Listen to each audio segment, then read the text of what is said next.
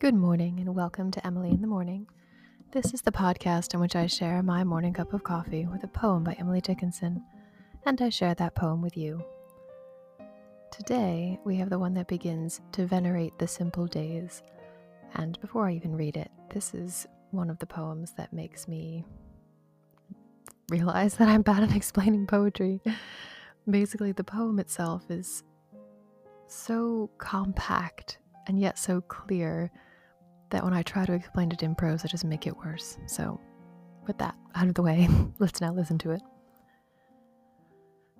To venerate the simple days which lead the seasons by, needs but to remember that from you or I, they may take the trifle termed mortality. So that's the whole thing. It's just one stanza, and it's an A B C B DB, if we count that slant rhyme pattern of rhymes.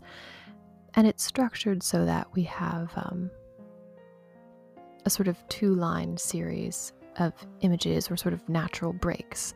So there's a comma after the first, second line, a comma on the fourth line, then the sixth line is the end of the poem.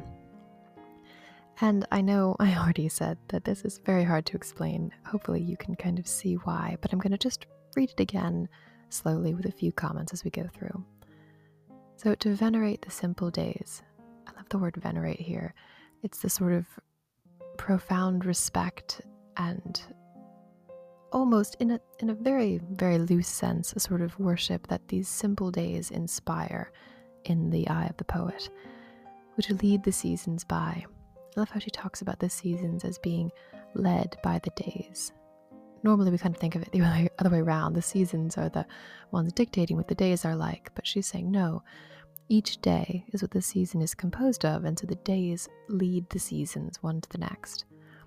And in order to venerate them, we need just to remember that from you or I, they may take the trifle termed mortality. So the trifle Again, she's sort of making light of life here in order to understand its dreadful seriousness. And mortality, she's italicized that word, and there's an exclamation point at the end as well to draw our attention to it. But she's not capitalized it, which I find interesting here. Mortality is not personified, as so often death is, for example, in her poetry. Mortality is just a trifle, just a thing, doesn't deserve a capitalization. It's something that can be taken away, and the knowledge of that adds the sweetness to each simple day that makes up the season. So, that is all I have to say, which seems to be my outro now, but I hope it made sense and you can see the beauty in this poem. I will talk to you again.